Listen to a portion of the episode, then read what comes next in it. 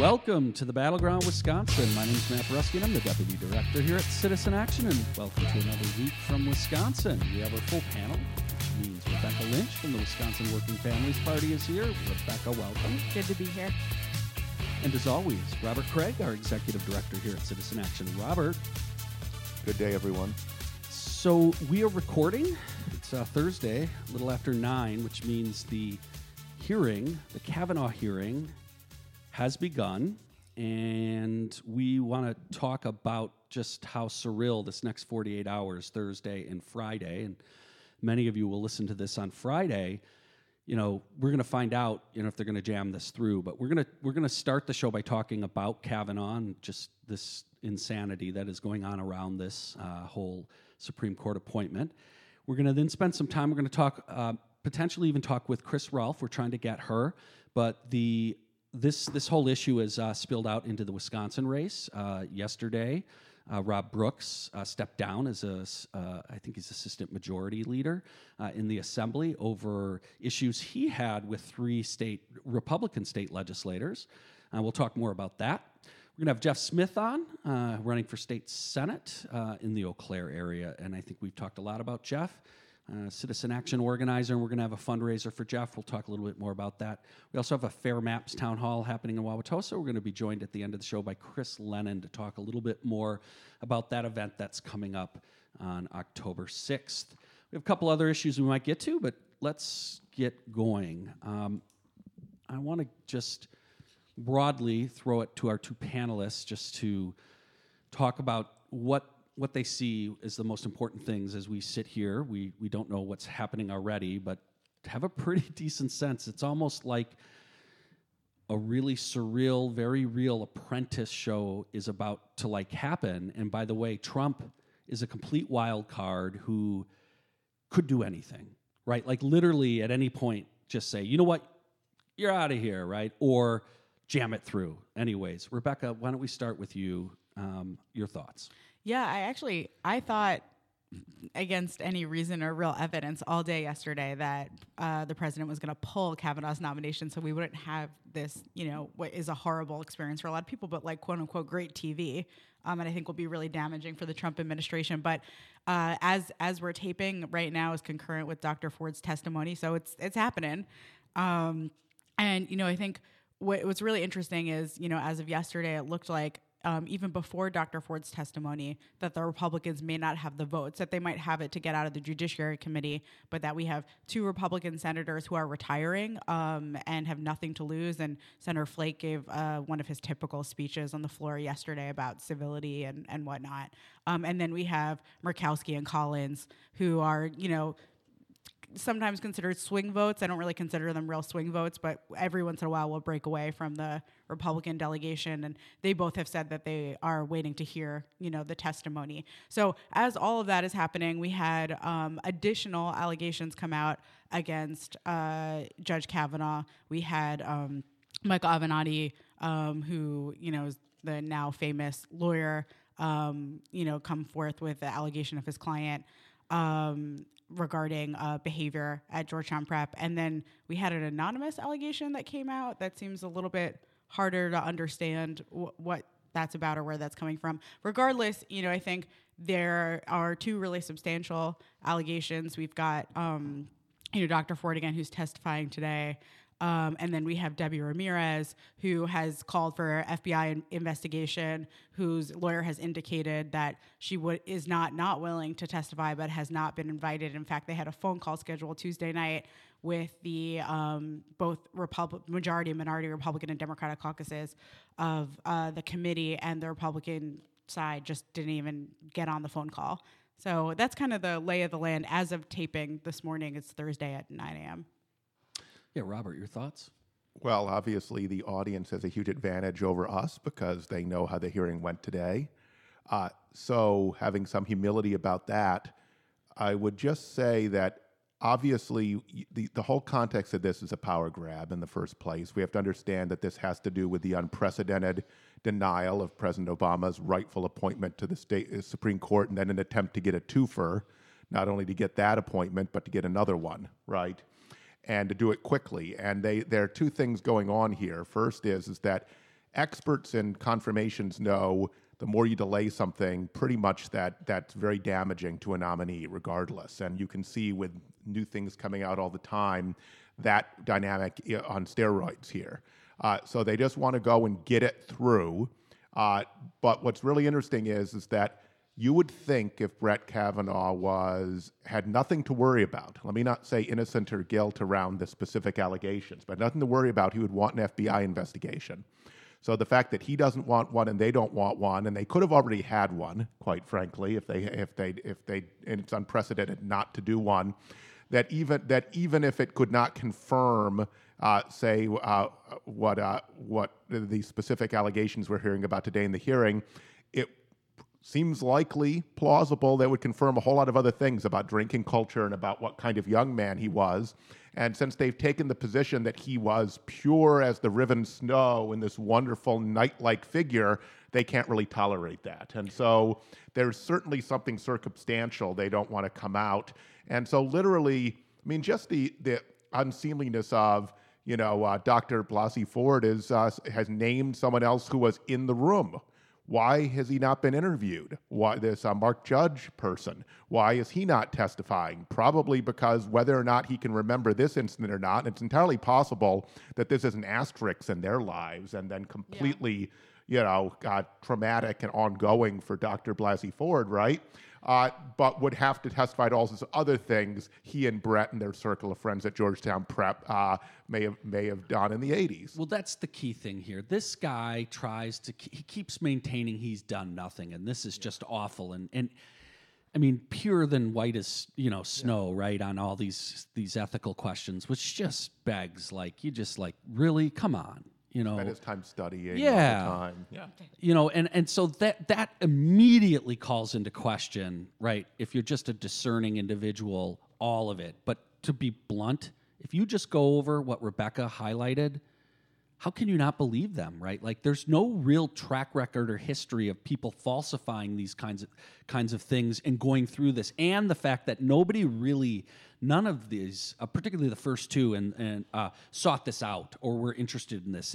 It's almost out of civic duty that they're really talking about this. I do think that is important here. I want to propose something, see if Rebecca agrees. In terms of trusting people. Since it's a murky situation by definition, the right, Fox News, Hannity, Limbaugh, all of them, the senators, have set up kind of a criminal justice paradigm that says that you have to prove him guilty beyond a reasonable doubt. But we're not talking about sending him to jail. We're not even talking about taking away his lifetime appointment to the second highest court in the land. We're talking about whether he should have one of the most important, symbolically important to the American people positions that the United States has to offer.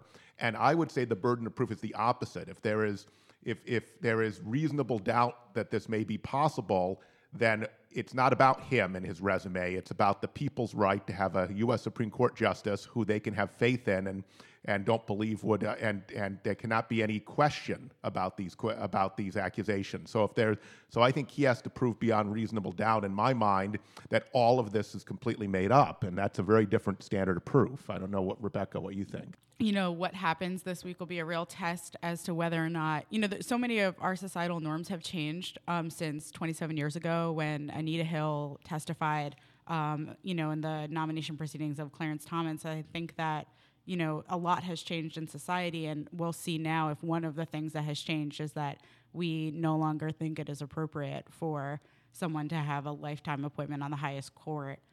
To be someone who's proved to treat women as this undercast, And I just really don't know the answer. It's kind of interesting if you look at, the ways in which the Republican spin machine has been going after this. There's been attempts to discredit the accusers. There's been this whole question of timing. Well, why now? This is a smear campaign. But there's also this increasing drumbeat of this is really not a big deal, guys. This kind of stuff happens all the time. They were teenagers. It was horseplay. We don't really see the big deal. And you're hearing that more and more. Even if it did happen, all while Judge Kavanaugh insists that it didn't, they're saying even if it did happen, that this is not a big deal. And so, I think that there are a lot of people in power who believe that. And so I think this will be a real test as to, whether or not that still controls the levers of our political system. I'm That's great that you say that. I actually think it's an amazing segue, too, into how we talk about this at the state legislative level. It's going to come up in terms of our conversation in the next segment about Rob Brooks here and what he did. And it's the same test, really. So we are going to take a break. When we get back, we're going to talk very specifically about how we believe this is playing out in the state legislative race, Assembly District 60, right after this break. You're listening to the Battleground Wisconsin, where Citizen Action. Welcome back to the Battleground Wisconsin, where Citizen Action. You can find us at citizenactionwi.org. Before the break, we were talking about the Kavanaugh hearings. Rebecca, I wanted to give you an opportunity to continue. Oh, yeah. I just had a couple interesting thoughts. I wasn't sure kind of where they fit into the flow. So one of them is that, I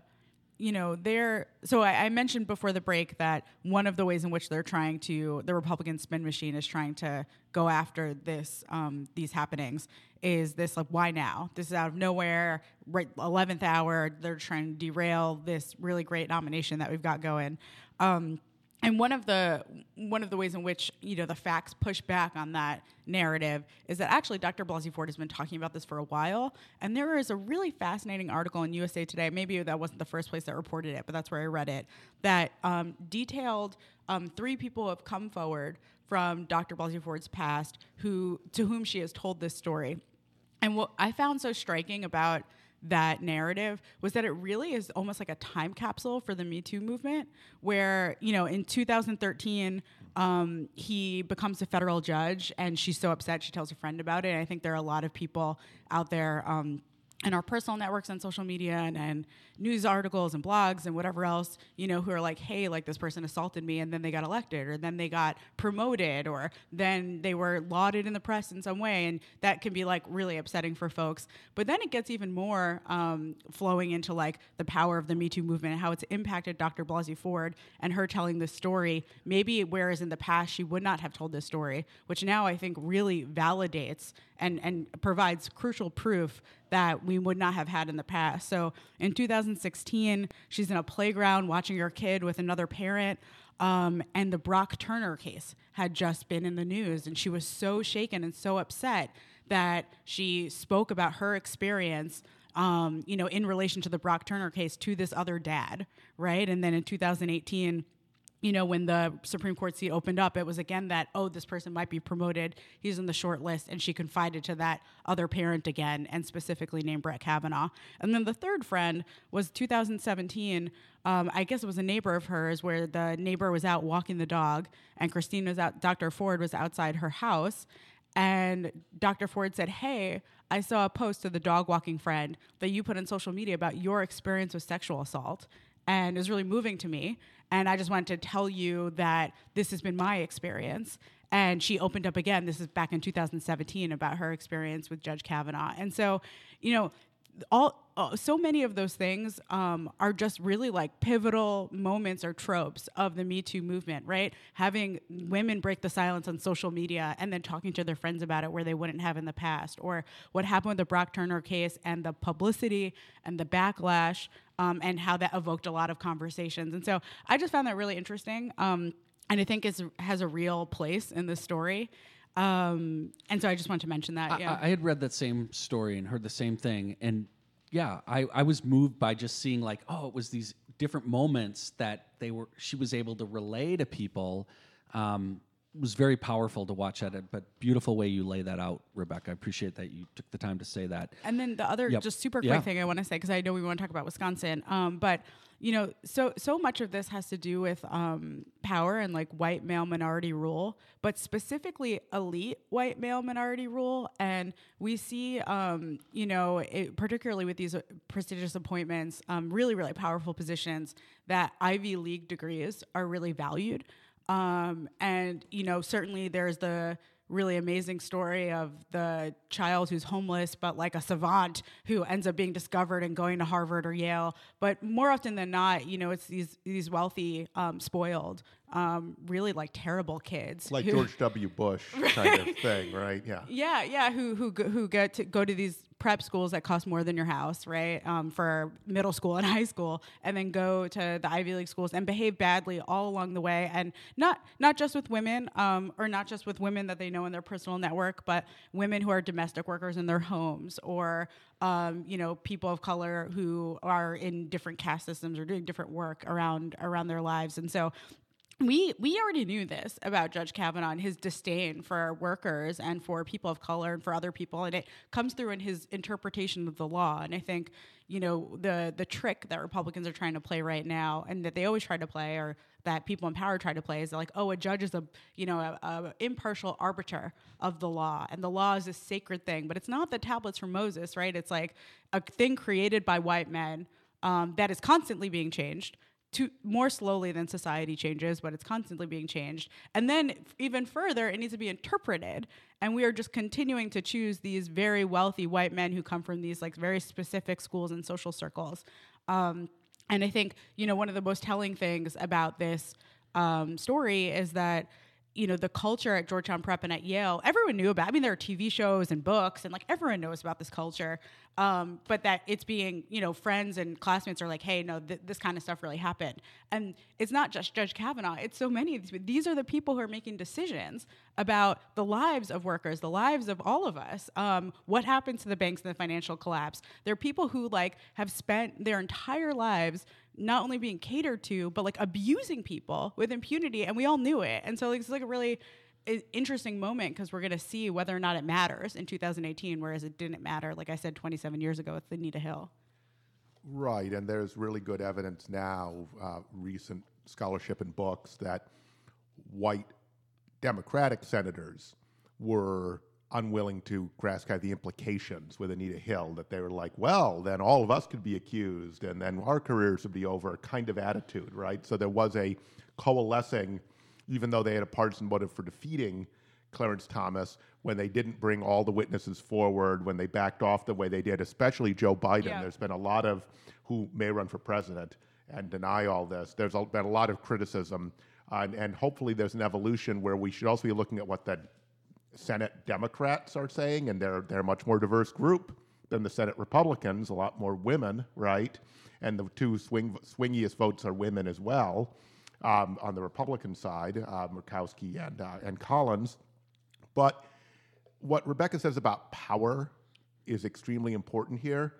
And it's interesting, the thing, the senator from Hawaii, blanking on her name, I'd probably mispronounce it anyway, she's been roundly attacked because she is the one person in this process who has stood up and said, this relates back to his judicial philosophy, which is what Rebecca just suggested. Absolutely. And conservatives and right-wingers don't want to hear that. They want to see their criminals on both sides. And here's where there's a clear relation, and that is conservative ideology is about privileging people in power.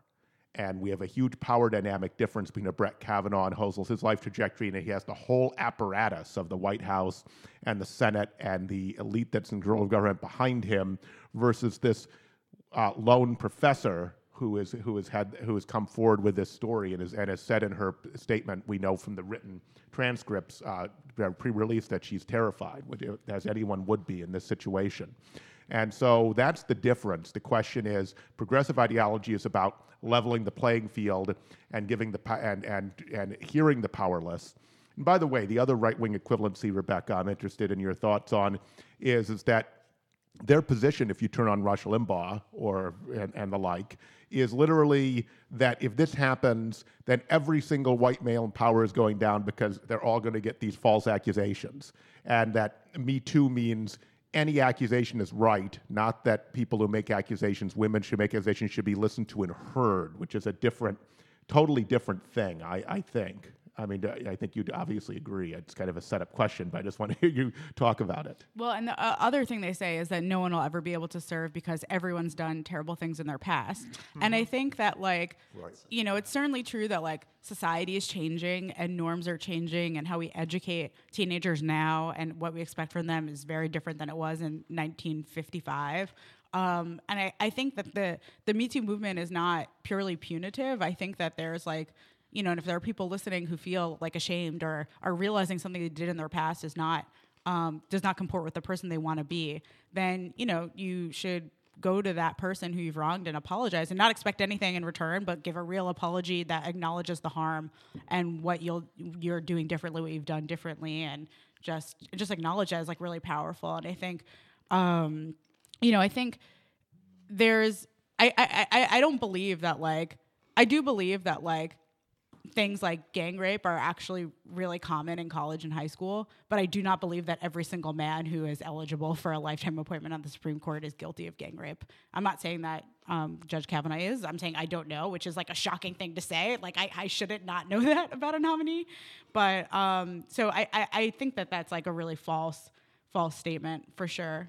And let me give you an example how this is not now every Supreme Court nominee is just going to have, I mean, this image they have of all of these women apparently out there, they're just ready to sign affidavits and make false charges and destroy their whole lives and risk their whole lives is amazing, right? And offensive at its own level.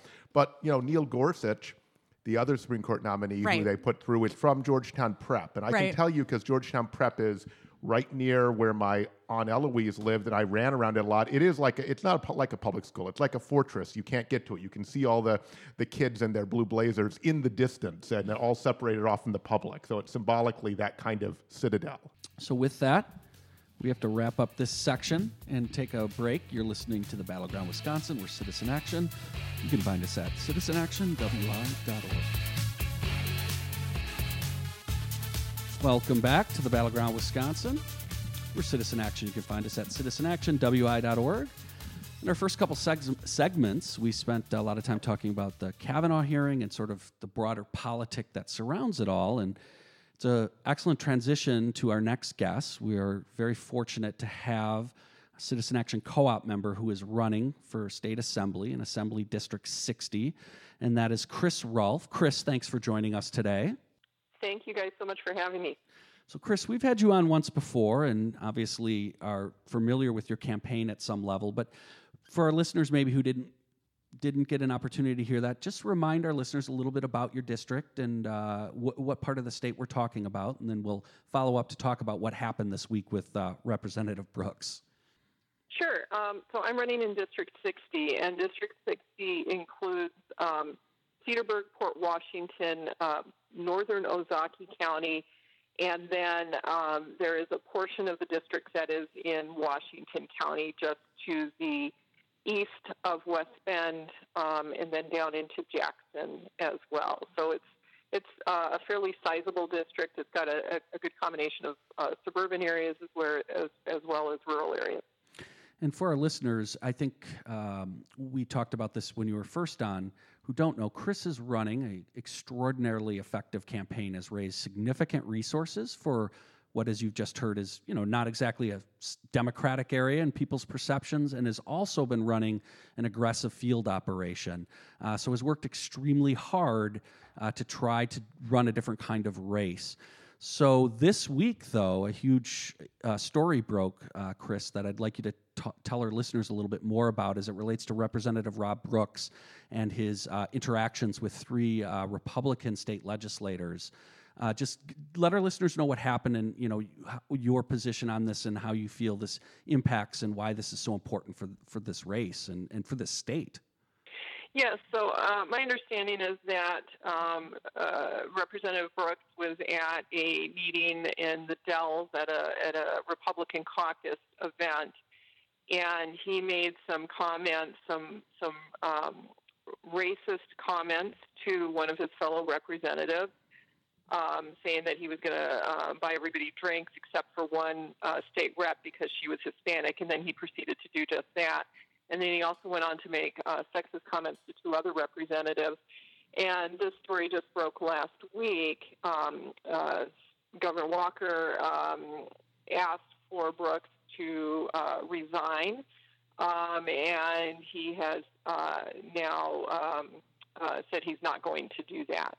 It's worth pointing out that and Governor Walker's response was very different than the caucus, the Republican caucus leadership. They, when this first came out, basically said, well, he's apologized, and we just wanted to make sure the three people who were who this happened to were satisfied, even though, right, like that's a great deal of pressure. This is the assistant majority leader, and somehow everything was okay, whereas the governor was obviously much stronger in this position. This, to me, like strikes me as if they don't seem to really see this for the gravity that it is. I'm curious for your thoughts, and then I guess I'd like to transition after that to like the opportunity this is for us to like help get you elected. Yeah, I think that, yes, I mean, I think the Assembly Republicans aren't recognizing, you know, the gravity of this. And I think that, you know, certainly while Representative Brooks issued a policy, he then followed up with, you know, but I was drunk. And I don't think that's ever, you know, that's not an excuse for poor behavior. If you rob a convenience store while you're drunk, you still rob the convenience store. And another recent article, he has now said, but I was drunk and I was also on pain medication. So, you know, I think that as a leader, you're on duty all the time. You know, I served in the military, and when you were in the military, you were held accountable for what you did on duty, and then especially for what you did off duty. And I think the same thing applies to our government leadership. And so, you know, this is a serious issue. You know, I think that Representative Brooks needs to take accountability for his actions. I'm just going to say quickly before Rebecca speaks that the thing about alcohol is very problematic. It's been used as a defense a great deal, and addiction to alcohol is a disease, and so we should take that seriously, but you can't hide behind it in these situations when you're a leader either. Alcohol might remove your inhibition so that you express your racist and sexist views. It doesn't cause them. It doesn't make you into a racist. Absolutely. You know, and I've certainly had, you know, one or two beers in the past, and I, you know, it, you know, I no amount of alcohol would incite me to say things yes. that I didn't believe. So I just want to say a couple things about this. I'm not sure how much time we have left, but oh great, we have some time for me to ramble. You know, the first thing I want to say is this is like a rapid response, all hands on deck situation. You know, this is a seat that Chris has been running a great race this entire time. She's been working her tail off. Yesterday when the news broke, I tried to have a conversation with her, and she's like, I'm on the doors. I got to go in 15 seconds. And we were like talking in between doors, and she's really been working very hard. Now this is a race that we, you know, went from like, this is going to be really, really tough to win to we can win this seat. So I want everyone who's listening who thinks that this, you know, sexist, racist, incumbent Republican assembly member is someone we should beat with this progressive, veteran, incredible woman candidate to go to chrisrolfe.assembly.com and donate right now. She's going to need a lot of money. We're going to talk about it a little bit with Jeff Smith, who's running in Eau Claire. But in order to reach voters and make sure that they are hearing from the candidate, we got to knock on doors, we got to make phone calls, but they also need to send mail. And so, you know, grassroots fundraising, you know, as Robert always says, the only thing that, you know, the only thing that helps democracy is more democracy. And the only way we're going to beat, you know, organized money is with organized people. And we need organized people to give a little bit of money. So if everyone could do that, we're going to have a canvas on Saturday as well at 9 a.m. I'm going to convince Matt to give me a ride, so I you don't have to drive. We're carpooling. There's a Facebook event that Citizen Action has shared. Working Families Party has blasted it out. But this is, I'm telling you, all hands on deck. Donate, knock on doors. Chris can win, and we got to get her through over the next several weeks.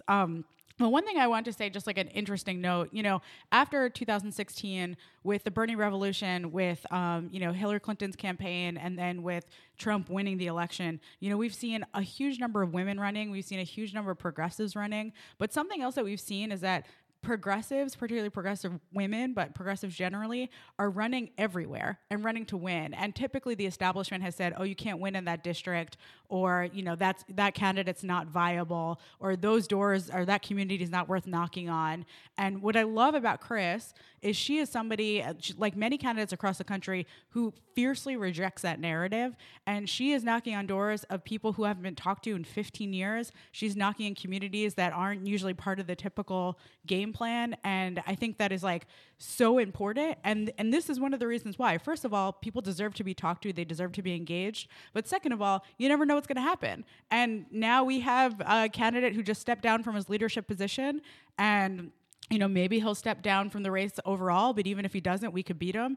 But we can't beat him without, you know, supporting Chris with money and door knocks, particularly because, you know, what we're seeing, and you mentioned the Republican leadership, but what we're seeing generally is that the patriarchy is kind of closing ranks around Brooks. So I know there was an article today in the local paper, front page story, that was very complimentary to Representative Brooks and painted him in a good light. And so we really need to do everything we can to balance that out. And maybe Chris could provide context on this. The story, I understand it, Chris literally says that, it was a couple hours one night, we shouldn't hold it against him, something along those lines? Yes, I think he was quoted as saying, you know, a half hour in a bar shouldn't undo, you know, all the good work I've done.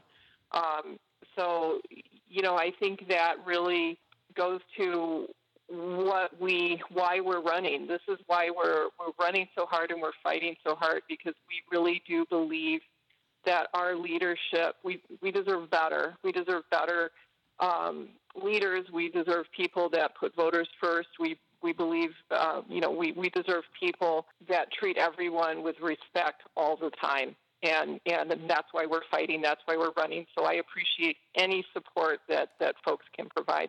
That's the other thing. When you have, and Rebecca, you mentioned this, when you have a candidate like Chris who is prepared, also has raised the resources, so you're going to be able to get a message out, right? You're going to be able to get out your message. And so when you go out and volunteer or donate to Chris, you're building on something that's already big and powerful and is going to make a difference this fall. So it's critical that we provide that extra lift. I'm looking forward to coming up to Port Washington this Saturday. And again, want to encourage our listeners, Port Washington, we'll have all the details. We're going to start at 9 a.m. Go hit the doors. Come meet Rebecca and myself. Robert, are you going to be there? Well, I'm going to be in Eau Claire, Matt. Oh, so that's right. Sorry. You won't be there. May not be capable of being in both places at once. Anyways, well, Chris, we thank you so much for coming on and talking about this and, of course, running the kind of race you're running. Well, thank you guys so much. I really appreciate all the support that you guys have given us. And with that, we got to take a break here at the Battleground Wisconsin. We're Citizen Action. You can find us at citizenactionwi.org. When we return, we'll be joined by Jeff Smith, Citizen Action organizer running for Senate in the Eau Claire area. Welcome back to the Battleground Wisconsin. We are very excited to have Citizen Action organizer and candidate for State Senate, Assembly District 31, which we've talked about up in the Eau Claire and western Wisconsin area. That is Jeff Smith. Jeff, thanks for joining us today. Well, thanks for having me on. I appreciate it. Well, so Jeff won a very contested primary handily and now has... His reward for that winning that contested primary is another deeply contested general election. For folks who don't know, this is a pretty 50-50 kind of seat. It was held by Kathleen Vinehout. And Jeff, you have an opponent and a big battle on your hands. Give our listeners a quick summary of what you face. Sure. We do have a big battle in front of us. This is a seat that Kathleen Vinehout has historically had very slim margins, all three of her elections. So we intend to win. We need to win. If we are going to complete our mission as Democrats of gaining the majority in the state Senate, we have to win this seat. So it's very critical. Republicans know it too. I was recently told that Republicans have kind of targeted this seat as maybe one they can take away from us. So we know we have a battle in front of us, and we're ready for it. And I enjoy that, and it gives me a great chance to get out and talk to voters. It's what I enjoy the most. So often, you know, I sort of think of three key things in fundamentals. One is you have to have a really good candidate that people know and trust, and you feel share your values. And Jeff is definitely that, and I think we all know that about you, Jeff. The other two things, though, in a campaign are fundamental things are. Around contacting voters, and that is done a lot through all kinds of things, whether it be mail, digital these days, radio, TV, but also doors. And there are two fundamentals to that we really want our listeners and other folks to really help Jeff out. Jeff, that starts with the doors, and that is something that was critical to your primary win and will be central to your general win. Let our listeners know about how they can get involved in helping you in that critical component. Doors, phones, all of that.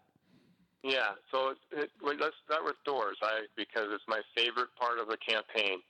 So we have certainly have a fairly rural district outside of the city of Eau Claire. The largest municipality is 7,000, and most of them are around 1,000 to 2,000. And then, of course, all of the rural farms and areas that we can't reach on foot. So we are having canvassing in those villages and cities every Saturday. We start at 10 in the morning, but let us know ahead of time if someone wants to come, and we can It helps us plan and assign people to certain places we're going, mostly in the city of Eau Claire. For most people who come to join us. Beyond that, we have to reach all of those voters that we can't walk to. So we have to have a mail program. We have a mail program in our sites, but we have to afford it. It's very costly to send mail in a Senate district of 160,000 citizens. So that said, that's why we have to raise money. And we'd also like to even add a little radio in there, too, which is also very expensive. So that when you talk about money in politics, I agree we got to get it out of politics, but you also want to be sure you pay people for the work that they do. So that's important to me, to be sure that we pay the bills and we are able to get to every voter. And the only way we can do that is beyond canvassing, is we have to send that mail out. And it has to come directly from the candidate, which is me. I think that's far more important than the outside groups and what they send to people and get people riled up about. So to that end, Jeff has a number of fundraisers. You've been doing a number of fundraisers, not only in the Eau Claire area, but in other parts of the state. And we are joined forces with Chris Larson, Senator LaTanya Johnson, and a number of other organizations here to do a fundraiser for you next Thursday here in Milwaukee. It's actually going to be in Wauwatosa at the Big Head Brewery, which is on essentially 62nd and State Street. So we're really glad you're going to be able to come. It'll start at 5 o'clock. Jeff, any other fundraisers or other opportunities for folks to donate to you? Yeah, well, of course they can donate to me by going to our website, togetherwithjeff.com. And we do have, even tonight, we have one in Maiden Rock, which is a tiny little municipality along the river in one of the most beautiful areas of the state. Then next week on Wednesday, we will be in Jackson County for a fundraiser being hosted by some of the candidates from that district, the 92nd Assembly District. I'm really excited to work with them. That's one of the things I just do want to drop, that we are a campaign that believes in everyone winning up and down the ticket, and we're doing all we can to help every candidate wherever we go, whatever district we're in. We're carrying their lid as well as our own. So it's really important that we all do well. And so that said, I am really excited about coming down to Milwaukee next Thursday. It's going to be a lot of fun to meet up with old friends, and I know I have friends down there, and I'd like to make some new friends. So for us to turn this into the majority and get your great Senator LaTanya Johnson and Chris Larson and Tim Carpenter and others into the majority, we have to win this seat. So you can help your own senators by helping me. So thank you, Jeff. We look forward to seeing you next Thursday, and we appreciate that you took the time to join us today. I know you have an extremely busy schedule. And we want to encourage our listeners, get out and help Jeff. We have, get out there Saturday. Go down to the office there in Eau Claire. We have the address on our site, and they can help you all day. Thanks a ton, Jeff. All right. Thank you all. So we're really glad that Jeff Smith could join us and give us a little update on his campaign. But next, we have another guest. We're really excited to have Chris Lennon. She's a co-op member here and very, very active. In fact, one of the top leaders in our Fair Maps in our Fair Maps coalition here of members who have been working just tirelessly on trying to get this issue out in the public for a couple of years now, and have a big event coming up in Senate District 5 in Wauwatosa around a town hall. So Chris, thanks for joining us, and tell our listeners a little bit about this event that y'all have been working with Wisconsin Democracy Campaign to put together. Well, Matt, thanks so much for having us. Yes, on October the 6th, we, the Wisconsin Democracy Campaign is sponsoring a town hall that will be hosted by Underwood Memorial Baptist Church. The location is 1916 Wauwatosa Avenue in Milwaukee. The zip is 53213 to help you with directions. The doors will open at 12:30, and the program will begin at 12:45 and run until 2:15. The purpose of this town hall is to bring citizens up to date on the Supreme Court's non-definitive ruling on Gill v. Whitford. Matt Rothschild is the speaker.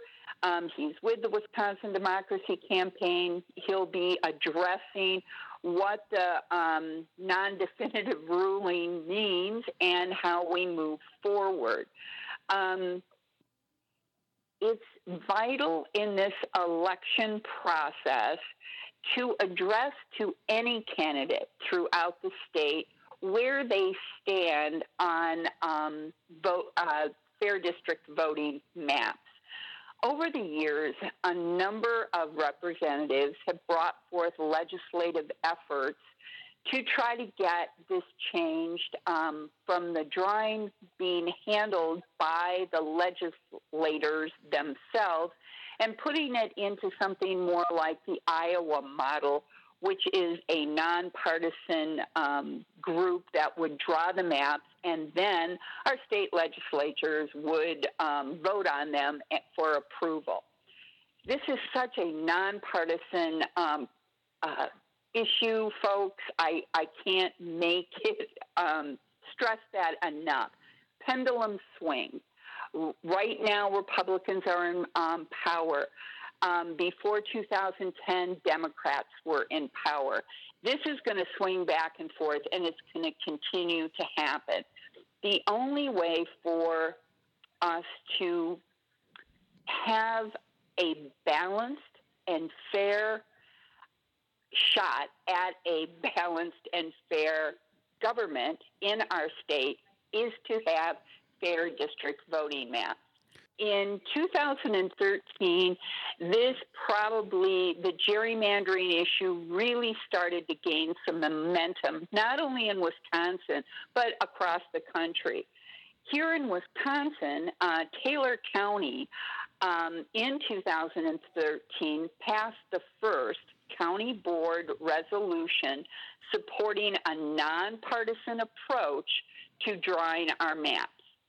Since that time, in the past 5 years, we now have 41 Wisconsin counties who have passed similar resolutions. This represents 73% of eligible voters in our state. So to say that the people in our state aren't interested in this issue would be a ridiculous statement. I mean, the momentum is with the people on this. We totally agree, and we're really excited to be sub-partners with Wisconsin Democracy Campaign to get folks out. Chris, we got to run. We got to wrap up this segment, but want to thank you for coming and educating folks about this town hall. Again, October 6th, doors open at 12:30. And we'll have all the details on our website to make sure you can get out. But one other thing I want to underscore: this is in Senate District 5, so we'll have some local electeds there to respond to how they feel. Chris, thank you so much for leading on this work, and thanks for joining us today to educate our listeners about the event. No problem, Matt. Thank you so much for all you do to keep the word out on the many issues that Wisconsin faces. All right, Chris, we'll see you on the 6th. Folks, we got to run. That wraps up our show. We want to thank all of our guests, which include Chris Rolfe, running in Assembly District 60, and, of course, Jeff Smith, Senate District 31, and Chris Lannon for joining us here. Get on out on October 6th to that Fair Maps event. You're listening to the Battleground Wisconsin. We'll see you next week.